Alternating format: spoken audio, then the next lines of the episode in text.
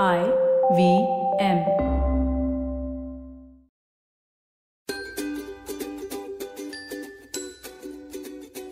Hello, I'm Shifa Maitra, and I hope you're eager to hear what I have for you on Smile India today. Interesting, uplifting news from across the nation. Let's begin with Kolkata.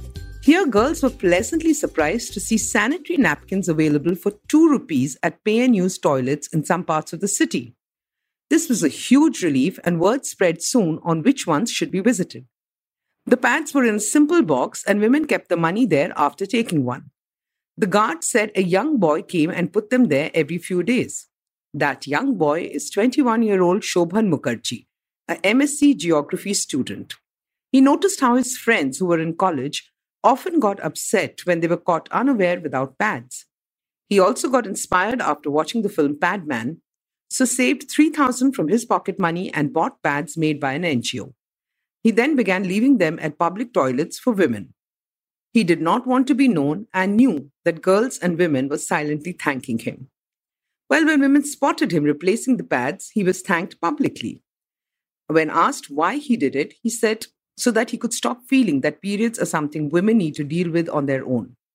Soon he was interviewed by the press and on radio.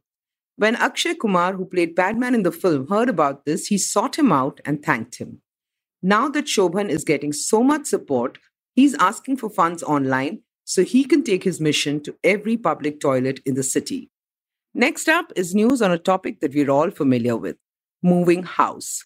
I recently did it, so I'm still reeling. There was this lady who really liked her home, but knew she must move to a place that was closer to her husband's place of work. She wished somehow the same place could be transported there. Wishful thinking, you say? Well, in Nagaland's Yachim village, the lady's wish came true. Neighbors and all the young men of the village moved her house on foot to the new location. This apparently is a tradition in the Naga Hills, which was revived after ages. The thatched home was fairly large and was held up with wooden stilts. The young men managed to lift the entire structure and, in a relay, carried it on their shoulders and set off. The women cleared the route, and the older men made a cordon around the home to ensure nobody fell down. Together, they were able to move the house while singing and cheering. Everyone in the village chipped in. When the old new home was set up at the chosen location, they all raised a toast together. Well, it just goes to show that life can be pretty simple if you live in true community spirit. Next up is a delightful piece from Punjab, the land that is synonymous with music, song, and dance. The beats of the dhol can get anyone on their feet. That's what a little girl called Jehan loved at festivals and weddings. At 10, she went to her parents and said she also wanted to learn how to play the dhol. That's when she realized that only men play this heavy instrument. Her parents were progressive, so they decided to find her a teacher. No teacher agreed. Two years later, Sardar Kartar Singh saw the determination in the child's eyes and agreed. She started with the traditional 8 kilo dhol and practiced in the fields every day after school. For hours, she would be at it despite aching shoulders and cuts on her fingers, till her guru was pleased. At 14, she became the youngest female dhol player in the country. She won medals in college at the state level, and her parents changed her name from Jahan Geet Kaur to Jahan Geet Singh. She was truly a lion now. She enjoys performing this traditional art form and is on her feet through a program of function ensuring everyone is on a high with her music. She does shows all over the country and the world. She's glad that other young girls are taking up the dhol too. As promised to her parents, she ensures her studies do not suffer.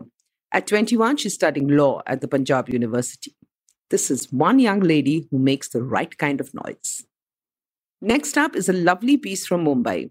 While most of us rue the fact that vegetables are not fresh and that pollution is harming everyone's health, George Remedios is a young man who decided to do something about it.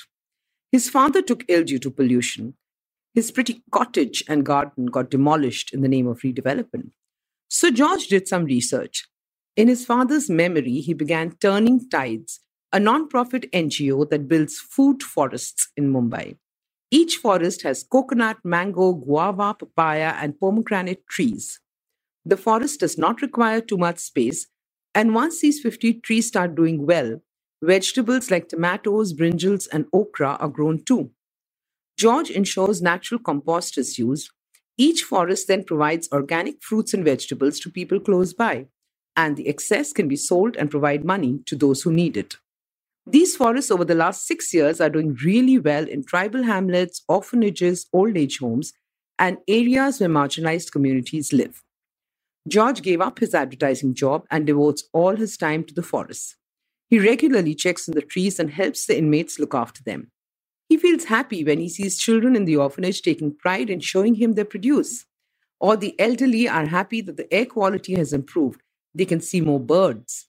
Some corporates approached him, and as part of the CSR initiatives, he's now building more forests in and around Mumbai and Pune.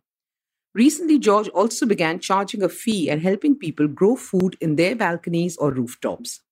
This eco warrior believes that if we grow even a small percentage of what we eat, it will make a huge difference to our health.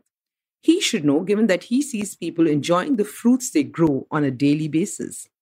Fruits they would never have been able to afford to buy and eat till food forests became a part of their lives. That's it for today, and I'll be back next week with more delightful news from India. Till then, stay home, stay safe, and get vaccinated.